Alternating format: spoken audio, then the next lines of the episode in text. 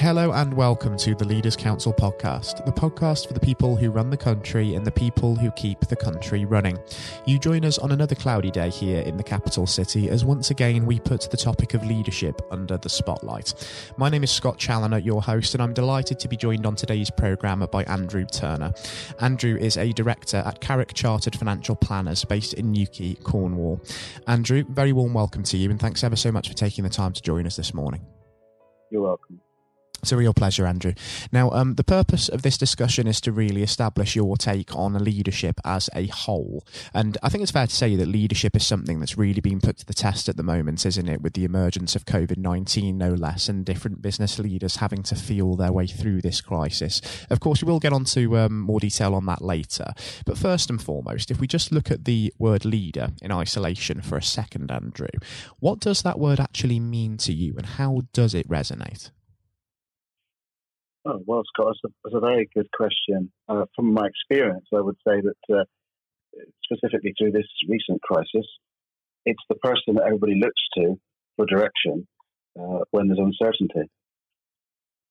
And if we were to talk about maybe your leadership style in the context of Carrick as a business, how would you sort of describe your way of leading? Well, um, as so many business uh, people, Uh, find themselves uh, in a situation where they, they have a degree of success at their, their core uh, function. And somehow that develops into being uh, the owner or a director, in, in my case, uh, of a financial services company. Um, it's not necessarily the case that just because you're good at the day job that the leadership skills required uh, are uh, automatically in, in place. And so I would say that um, uh, looking at the way uh, my company has uh, needed to be steered, it's using a balance of that experience, mm. uh, knowledge of the industry, uh, together with uh, integrating the, the staff, their function, uh, and trying to marry it together to keep uh, to keep the business on an even keel. Uh, and I suppose that's the same for all businesses, um, but uh, you have to concentrate uh, to make sure that the business is being run alongside your, your, if you like, the day job as well. And you talk about, of course, the value of experience there in being able to steer a business. Do you think that practical experience of actually going out there, trying things and learning from mistakes is one of the biggest teachers when it comes to being an effective leader within the business world? Absolutely. Um, you, you draw on, uh, on years of experience uh, and uh, trying to improve the areas of your business, uh, which uh, maybe in the past you've, you have struggled with. Uh, that said, uh, neglecting the areas, uh, uh, more successful areas of the business is a mistake also. So it's a real balancing act. Uh, the, the spinning of the plates analogy comes to mind.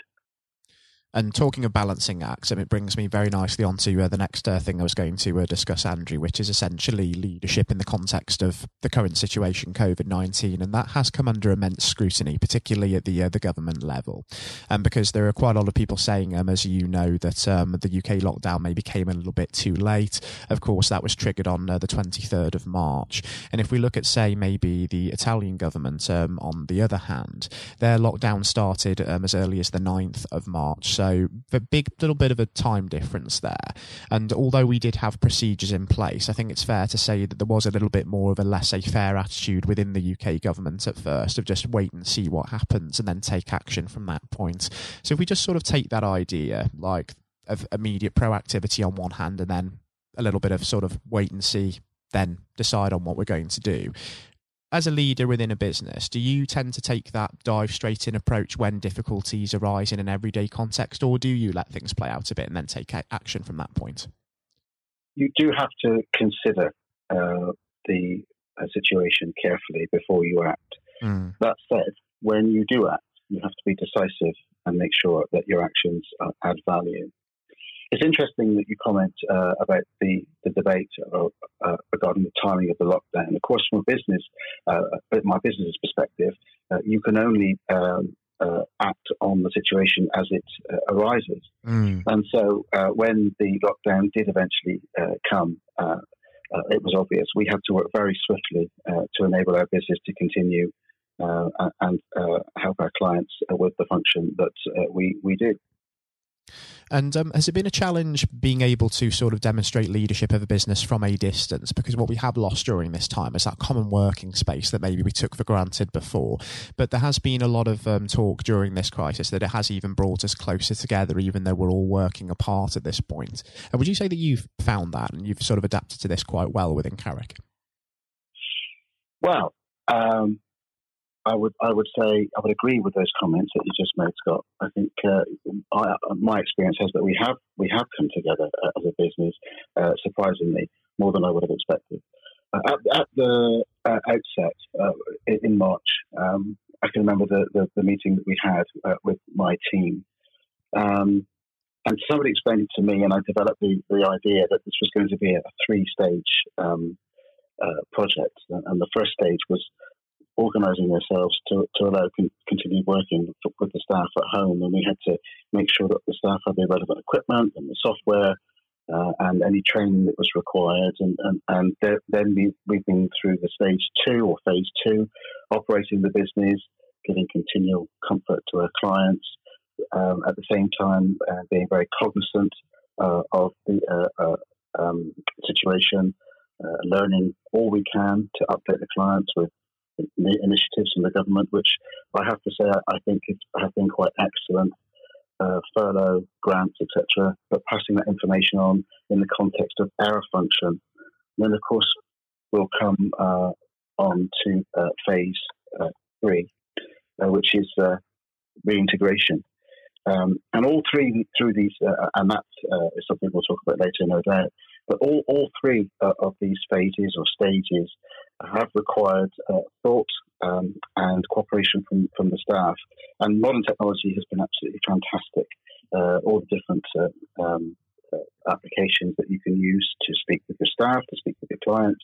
Uh, we are quite blessed, really, that uh, if ever there was going to be a situation like this, it would happen now with this technology. I think we would have struggled a few years ago, uh, but it is quite uh, um, interesting uh, that uh, not only have we managed to use this technology uh, successfully, but I think it will have a, a long-lasting effect on our business practices in the future. And you certainly did uh, mention um, in the Parliamentary Review, of course, indispensable guide to uh, best practice, that the advice um, of the future within the industry is going to evolve anyway through technological advancement. And I think in a way, what this crisis has done is almost accelerate that, isn't it? Because it's forced the hand of businesses to modernise and to innovate for the future. Yes, that's very true, Scott. On many levels, uh, we have seen uh, innovation uh, through um, the uh, the large uh, companies that we deal with. Uh, some of them uh, have been reticent to, uh, shall we say, move with the times, and they, they have moved very swiftly with the times to enable uh, continued uh, uh, business. Um, and uh, as, I, as I mentioned a moment ago, it certainly has had a profound effect on our attitude towards the likely shape of business transaction in the future. And thinking about the uh, the future for a second, um, if we sort of were to address somebody right now who is maybe about to start their first day in a leadership role, particularly within a business within your industry, based upon your many years' experience in uh, the sector and also um, of managing this crisis, what sort of advice, Andrew, would you have to give them? Oh, that's a that's, that's a very interesting question. Um, well, if it's their first day in leadership, I would say just uh, sit down and imagine what you would like uh, to receive from your management team Uh, if you were in the team that you're managing. Uh, and so um, to that end, uh, try and imagine the impact that your decisions are going to uh, have on your end user, the client, uh, and even more importantly, uh, how the uh, operatives, the client, your, your staff will be able to uh, uh, use your advice and direction effectively. Uh, it seems rather convoluted, but it, the mistake sometimes we all make is to assume that the people that we are, um, are directing have the same knowledge, attitude, and indeed passion for success um, that the uh, as we do. Uh, and when I say success, I'm not talking in monetary terms. I'm talking about a successful outcome. Mm. Uh, and so I think that, that would be my advice uh, to a, a new leader. Is just to try and ensure that the advice that you give is actually helping uh, the situation and not creating um, additional barriers and worries for your staff. I think the key thing when looking to bring people on board is to look at some some of the innate qualities that are there, such as that self-motivation and that drive, but also acknowledge that skills are things that are learned. I mean, we're not just born good at what we do. We may have an aptitude for certain things, but we do have to also go on that journey of development and learn, as we've already discussed today. Yes, I've, I've always been a big advocate of the type of motivation that you apply uh, to uh, any role. Um, of course, uh, an intrinsic motivation, the joy of doing something would be, um, it always gives us the most success. Our hobbies uh, gives us joy. Um, and then there's the extrinsic motivation, the the, the, uh, the outcome, normally um, monetary. And if we can infuse those two motivations, you, you, you'll, you'll, uh, you'll travel along the continuum so that you'll, you'll have a passion for what you do, and you, you don't need to worry about the outcome.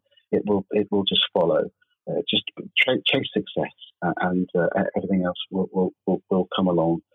Make sure that you're doing uh, your your day job with as much passion as an, and enthusiasm uh, as you would any other task. And if we think about the uh, the long-term future now, Andrew, before we do wrap things up on the uh, the programme today, what do you envision over the next year for yourself, for Carrick Chartered Financial Planners and for the wider financial services industry? And what do you really hope to achieve as we move through the COVID nineteen pandemic, hopefully emerge from the other side and really begin to look to the long-term future? From uh, Carrick Chartered Financial Planners' perspective, I think uh, a continual development and integration with technology Uh, will automatically ensue. The clients uh, have taken to it, they like it. Uh, we, we have found it's uh, much more efficient. We can get more done for clients. Um, at the same time, uh, we, we are um, aware that some integration back to office working will be required. Uh, not all clients um, will be comfortable uh, for the very long term without seeing people face to face, although that's not possible at the moment. And we also have to consider the safety in the short term for the staff uh, regarding their comfort. And so we're uh, spending a little bit of um, resource on making, adapting the office, these screens and, uh, and the like uh, for when we return. For the medium term, I think uh, financial services uh, will hopefully have come out of this generally uh, in a very good light. Um, My colleagues uh, and my observations of the industry uh, uh, are that um, that continual uh, education, contact, reassurance, and action uh, seem to have reinforced the relationships uh, with clients. And so I, I, I'm optimistic for the uh, the outcome regarding our own industry, although uh, obviously aware uh, of the impending impact of the uh, pandemic and what it may mean for our overall economy. Exactly right. Um, there is going to be um, an economic uh, downturn for certain, but also um, a, quite a swift sort of year-long uh, recovery, all going according to plan. Of course, there are variables in that, whether we have a second wave or not. But I think once we start to understand exactly what sort of shape the next year is taking, Andrew, it would be great at one point, given how informative it's been today, to actually have you back on the programme and just see at what stage the economy and indeed the wider industry is at at that point. Yes, I would be delighted to join you again, Scott. I think that would be fantastic, Andrew. It's been a real pleasure having you on the uh, the programme this morning, and it's a shame we don't have more time because we could discuss it pretty much all day, I'm sure. Um, but I have to say, it's been really, really enjoyed uh, this uh, discussion. It's been thoroughly insightful, and most importantly, um, until we do touch base again, do take care and do stay safe with all still going on because, of course, we're very much not out of the woods yet with this. Well, thank you very much, Scott. That was Andrew Turner speaking, Director at Carrick Chartered Financial Planners. Coming up next on the programme today, I'll be handing over to Jonathan White for his exclusive interview with Sir Andrew Strauss, a former England cricket skipper. Sir Andrew is now the Director of Cricket for the England and Wales Cricket Board. During his days as a player, he became one of only three England captains to have secured the Ashes, both at home and away in Australia, joining a very illustrious club, and he became the England skipper with the second highest number of Test victories under his belt in history. History. Quite incredible achievement. I hope you enjoy listening just as much as Jonathan enjoyed speaking with Sir Andrew himself, and that is coming up next. Hello and welcome. I'm Jonathan White, and today we're joined by Sir Andrew Strauss, former captain of the England cricket team and former director of cricket at the E C B. Sir Andrew, thank you very much for joining us today. Real pleasure to be here. Thank you. It, the pleasure is all of ours. You know, and you've had a distinguished career, as I said, both on and off the pitch in English cricket, recognised not least with your knighthood for services to sport just last year, so congratulations on that. Yeah, thank you. Um, now, there have been ups and downs in the career, like any career, including public and private disagreements with certain individuals. And on that front, I think what everybody wants to know, have you finally forgiven Marcus Trescothick for giving you that stupid Lord Brocket nickname? um, well, my recollection of was that it wasn't Marcus Trescothick who gave me that nickname. Ah. It was actually Mark Butcher. Uh, He's but, to blame. You know, I think there were a lot of people. It was the senior England teams at the mo- mm. at that time who wanted to sort of put me in my place and make sure that I didn't get above my station. So um, uh, thankfully it didn't particularly stick other than within those group of players. And you really did try and get on their nerves by getting above your station because, of course, in your first outing, uh, you went on to score one hundred twelve. Mm. Now, am I right in saying this, perhaps, that you only got there because Michael Vaughan did himself an injury? Well, that was the reason I got on the pitch in the yes. first place. Yeah, absolutely. I mean, you know, it's often sort of misunderstood or misjudged the role that luck plays in a in an international career or sporting career, full stop. And, um, you know, I was wait, waiting patiently in the wings mm. for an opportunity, and it didn't really seem like an opportunity was going to come along. And then... You know, I've only got injured in the nets, and there was my chance, and I had to kind of grab it with both hands if I could. And you certainly did. What was it like then to uh, see your name being put up on the Lord's honour board after your first appearance? Yeah, look, I'd just been transported to a completely different world almost. I'd been, I was a Middlesex player, I was mm. captain of Middlesex. All my focus was on helping Middlesex sort of win the championship and whatever. And then a week later, I've scored a test century, which is something I'd always dreamed out, you know, literally all my life. And then the thought of doing it at Lord's in your first test match. I mean, it was literally the dream. So, and then suddenly I started thinking, wow, hold on, like, potentially I've got a whole England career ahead of me and everything that entails. So it was a real shock to the system. Um, but I suppose what I was grateful for was that I was rel- relatively old, probably not the right way of putting it, but I was twenty-seven years of age. I was pretty comfortable with my own game, and I was also, I think, mature enough to understand um, that this was a great opportunity for me, but not to get carried away with it, which is unfortunately what happens with a lot of younger players. Without a doubt, and I think in those early years of your career, it's so important, I think you'd agree, especially when you're learning from other more experienced people, and this can be true of any field, whether it's sports or politics or business, um, to have somebody there that you can rely on or look up to for guidance. In those early days, was there somebody that you could say to this day that, thank goodness they were there for you? Uh, well, I think in preparing me for international cricket, Justin Langer was a massive um, mm. source of advice for me. So he was captain of Middlesex bef- a couple of years beforehand and really helped me understand what I needed to do to get there. Um, but then I think on the day-to-day basis, my wife, Ruth, played a huge mm. role, you know, and just in terms of, because I, I think there is that real danger that you get carried away with it and you think yes. international sport in that goldfish bowl that, you know, you're more important than you, you were previously, or that that whole world is the real world. And, uh, and obviously all we know is that the real world, nothing's changed other than mm-hmm. other people's perception of you. And you need that grounding. And again, that can be true of any uh, so many different areas of life. I think so, yeah. I, I mean, very easy to get caught up in it and end up doing different things, being with different people, sort of trying to enjoy everything that goes with international cricket rather than focusing on the actual international yes. cricket. And itself. In those early days, Andrew, there were lots of examples where you could have got carried away because that team accomplished so much. Um, I think for a lot of people, the two thousand five Ashes series is one of the greatest sporting moments of this country's history. Now, we could chat for hours about that, but I know uh, I wouldn't be allowed to, and, and, and you've got other places to be, so we can't do that. But I, if I may, I would love to ask what your highlight was personally for that, but perhaps more importantly, um, as a team, how were you able as a group to deal with the pressure no doubt you were feeling? Yeah, well, the the pressure was like nothing else that I experienced before or after, because, you know, I think it's easy to forget how how much of a holy grail the Ashes was mm. back then. You know, we hadn't won it for so long, and it seemed like we'd come up against these invincible Australian teams year after year. So, you know, the, the closer we got to it, the harder it became. Um, I remember Ashley Giles walking into the dressing room for the, I think it was in the final day of the series, and I looked at him and he looked absolutely terrible, like just white of a sheet, grey. He looked like aged about five years. I went, God, Charlie, you're not looking too good.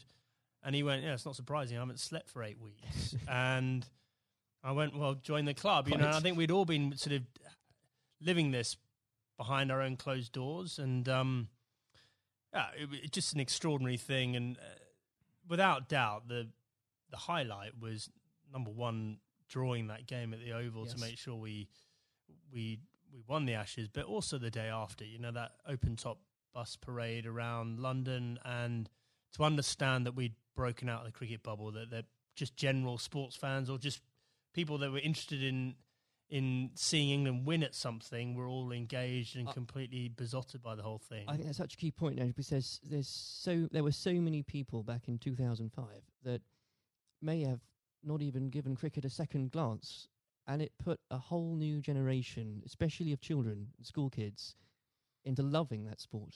And so beyond the actual competition itself, what a fantastic thing to be able to say was accomplished for, for absolutely uh, everything you say there is absolutely right. Like we, we just sort of opened the doors of cricket to a whole new generation, but probably more importantly, it was the one and only time in my life that I got papped outside a nightclub that night when we were celebrating. You know, I felt like I'd really arrived as well a done. celebrity. Yes. It only happened for that one night, unfortunately. But I, I did ask for a highlight, and if you didn't perhaps give a specific one on the pitch. Uh, uh, so I would suggest perhaps that catch at Trent Bridge.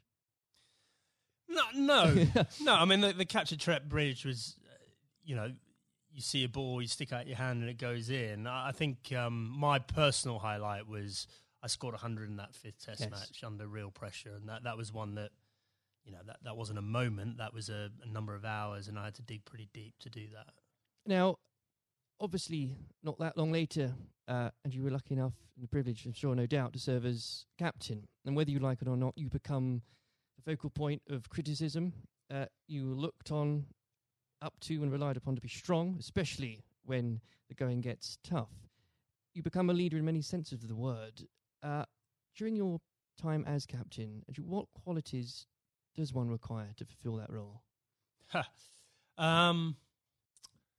Well, a fair amount of resilience for starters. You know, you're absolutely right. You, you know, I, I remember when I, I got the role, it, it did feel like the biggest sort of poison chalice of all time, and the you know yes. sort of a litany of England captains had sort of been churned up by the job prior to me taking over. So th- there was that sort of realization: this is going to be a tough thing to do, um, and you're going to have to dig pretty deep. But I think actually the most important thing was sort of just pushing all that noise to one side and just clarifying, okay, if I'm going to do this job, what is it that we really want to achieve out of this? Mm. And so you, th- suddenly that becomes a bit more exciting and a bit more enticing, the idea of, well, we can do something that's never been done before here, and I've got the opportunity to to play my part in that. So, um, you know, I think that, w- that was a big part of it for me. Um, you know, I think a lot of those qualities around leadership, I don't think you know you have them until you're in that situation. Absolutely. And it's very hard to prepare yourself properly for those sort of situations. Um, and when managing a team, uh, you're required to manage, of course, what some people could call big personalities. Others could use different, shorter words. How poisonous can it be, players, when players, and indeed, and this applies again to so many different areas of life, when individuals um, think they are perhaps more important than, than a team? Well, I think probably worth broadening out that a bit. You know, I, I think there there are all sorts of different people that you have to um, sort of contend with in a team environment, and uh, the job of the leadership or the management is to tr- to try and sort of gel them all together and get them bought into what you're trying to do and whatever. So, you know, th- there are some people that are a bit more self-absorbed. There's some people that are slightly more maverick in the, the way they they view the world. Um, there's some people that are very quiet. Uh, there's some people that are, you know, p- perhaps very worried about what might go wrong. And so you've got to try and mm. understand all these people individually and try and get the best out of them. Um, but th- th- yeah, there was definitely a line there for me in terms of um, embracing difference up to the point where someone doing following their agenda was going in a completely different path from the team's agenda. And, you know, if and when that happens, that, that should be a problem for a leadership. And if it isn't a problem, then you're not doing your but job properly. Absolutely. Um, and w- with all that in mind, actually, uh, and perhaps this is a bit of a mean question, but what advice would you give to others in a similar position, leading a team, um, being looked up to? What would be the key advice you'd give to them and that you couldn't really do without it? Just generally about leading I, I a team? I think so, Okay, yes. uh, number one thing about leadership, I'm absolutely certain about this, is that the people you're leading need to know that you care about them. Mm.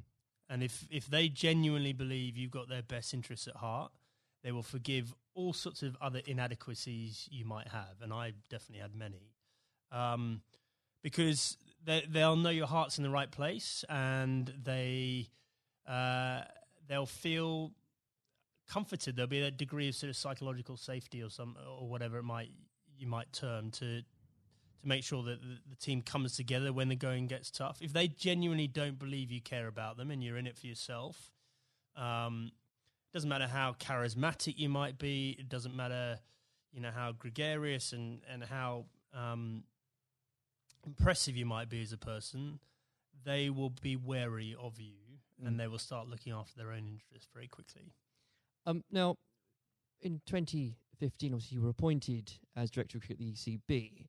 Uh, you took some pretty uh, major steps early on. Um, you brought in Trevor Bayliss as coach, was, was brought in. Um, you put a much greater emphasis on limited overs cricket. Now, in the abstract, what had you identified that needed to be changed um, for English cricket? And... were there qualities that you had developed, you'd found out you had as England captain, that you were able to bring over to the job?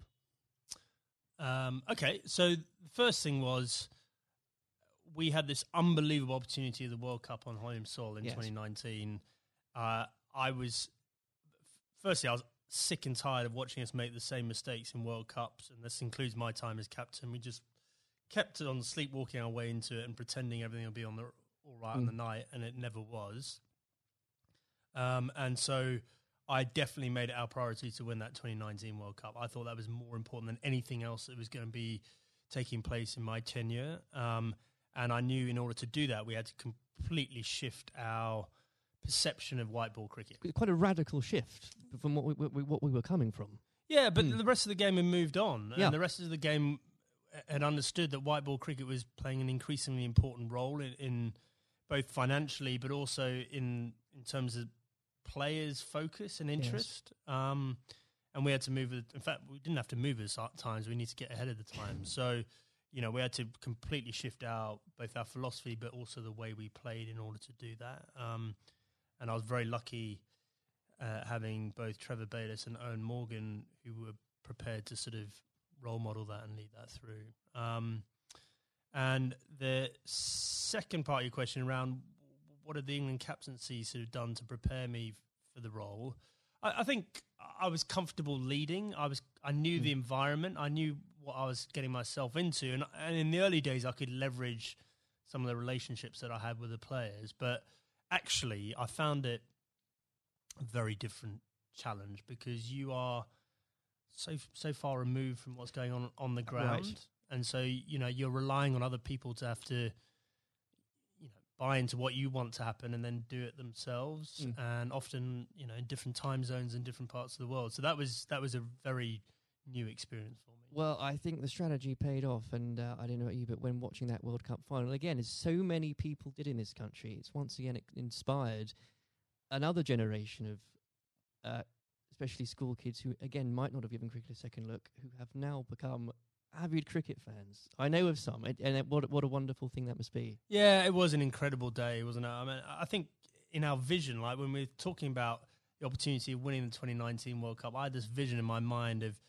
Lord's on a sunny day and a close finish and the incredible kind of, you know, emotion that went with it. Mm. No one could have dreamt No, at how it played out. I've never seen anything. I've never seen a game of cricket like that in my whole life, and for it to be the World Cup final was quite extraordinary. I know some fantastically avid cricket fans who were Googling there and then what exactly the rules became, because I yeah, well, so was, was I yeah. actually. Yeah, absolutely. Um, now, Andrew, in your in your wife's memory, you established the Ruth Strauss Foundation last year. Uh, in doing so, whether you'd admit it or not, yourself and the foundation has become an inspiration to thousands, husbands and wives, mothers and fathers, sons and daughters.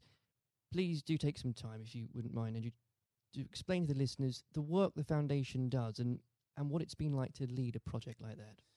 Yeah, thanks. Um, well, look, I mean, we obviously had a very tough journey as a family. First of all, Ruth being diagnosed. Ruth was someone that was always well. You never think she was going to be someone that was sort of laid down by cancer. And for us to find out that she had lung cancer was mm. extraordinary. She'd never smoked a, a cigarette in her life. And I think we all had this perception of lung cancer being a smoker's disease. Um, and so just uh, having gone through the experience and obviously some very low times and us coming to terms with the fact that, that Ruth had stage four cancer and she was going to die, um, we learnt a lot in that process. And, and thankfully we had time for me to speak to Ruth before she died about legacy and what we could do to make something positive come out of, you know, this experience we'd all been through. And so after she died in December uh, twenty eighteen, uh, I came back and launched the foundation with two f- focuses. Number one, to fund research into these rare forms of lung cancer. These mm. are the non-smoking lung cancers. Um, five to seven thousand people each year in this country are diagnosed with these. No one knows why they're getting them, um, but they're on the increase, and it's women, young women that are affected more than men. Extraordinary so, numbers. Yeah, I mean, it, in the list of top ten cancers, it's number eight. Rare forms right. of lung cancer, number eight. So it's not really rare, it's probably a misnomer, but it's, um, yeah, we're really lacking in funding and understanding. And then the second element, and probably this is in some ways more pressing, is um, to help... Uh, cancer, anyone who's got cancer who has an incurable uh, diagnosis, to help them and their families prepare themselves for death. Mm. And so in order to do that, we need to be able to find ways of them having open conversations with each other, because if you do this well, it should help the bereavement afterwards if you're well prepared for it. It's not something people like to do. I was very lucky that Ruth wanted to do it. Um, but also we have to have that debate about, about the taboo of death and, yes. you know, effectively how uncomfortable we are talking about it and certainly how bad we are preparing for it. If you if you think for a moment about antenatal classes before you have your mm. baby, like how we're preparing you for the how your life's going to change, and we do nothing around death, even though we're all going to experience it in one shape, way, shape or form. And, um, you know, we... I think as a society we need to be better than that. We, we've come a long way in so many different areas, and especially around mental health, and we can do better about death. There's no doubt about it. Well, I think the, the foundation is leading the way in breaking taboos on that front, because they need to be broken. Um, uh, I know they've got the foundation is going out some events later this year. So if you could tell us about some of those, that would be yeah. So the I mean we've got a couple of big ones coming up. So uh, the Westminster Mile, which is a uh, A very inclusive. If you're thinking about think about a marathon, but just think about just doing a mile of a marathon rather than twenty-six. Sounds ideal. So we've got grandparents, we've got little kids, we've got people pushing prams, so that we're going to get as many people as possible to play their part in that and raise some funds. Um, we've got the Red for Ruth Day at Lord's again, so that was an incredible day for us it, last year. You could, you, whether you were there or not, especially if you were there, I mean to say, but whether it was the photos in the papers the next day. What an extra! I think it was the fifteenth of April, wasn't it? What an extraordinary day, and what an overwhelming day that must have been for you. Yeah, absolutely. Well, I mean, you know, an Ashes Test match is a big day anyway, yes. and then f- for us to have that extra element of the, the Red for Ruth Day, and to see the the wave of support, you know, it's probably it was just I myself and the boys were incredibly profoundly affected by that uh, in a good way. You know, we felt so much uh, love and support there. And then the foundation is directly benefited hugely by the, the funds raised. And um, we want to take it up a gear this year and, and make it more of a community thing, not just the, the day at Lord's. Um, I even saw some of the stuffiest members of the M C C, Andrew, wearing red. Uh, wearing red. So it, w- w- what an extraordinary thing. Yeah, well, a lot of them wear red trousers anyway, no, I think. But um, no, it, absolutely. You know, they, they were right behind us. And, um, you know, we, we really want that to be something that's embedded in in the English summer, uh, just like the McGrath Foundation days yes. in, in Sydney in Australia. Well, it's been a complete inspiration, um, and uh, I very much hope we can talk about that perhaps late in a few months as well. Absolutely. Um, before we go, as I'm conscious of the time, we uh, it's also an exciting year for domestic cricket, um, not least uh, because of the introduction of The Hundred, not without its critics, though I should. Andrew, I know you're uh, a big proponent of it. Um, the Blast has clearly shown... Um, that the short form of the game has brought cricket to a new and growing audience, exciting games. Uh, what do you say to those that ask, why do we need the hundred as well? Uh, well, so the hundred is the most important uh, step forward in domestic cricket in this country ever. And the reason for that is that increasingly, well, there's two things. First of all, we need to break out of the cricket bubble. So the Blast followers tend to be the same people that follow other cricket. Right. And therefore, you know, that's a small audience mm-hmm. and potentially a, a declining one over time, even though the Blast sales are increasing. Uh, we need to break out of that and try and get g- more general sports fans into cricket.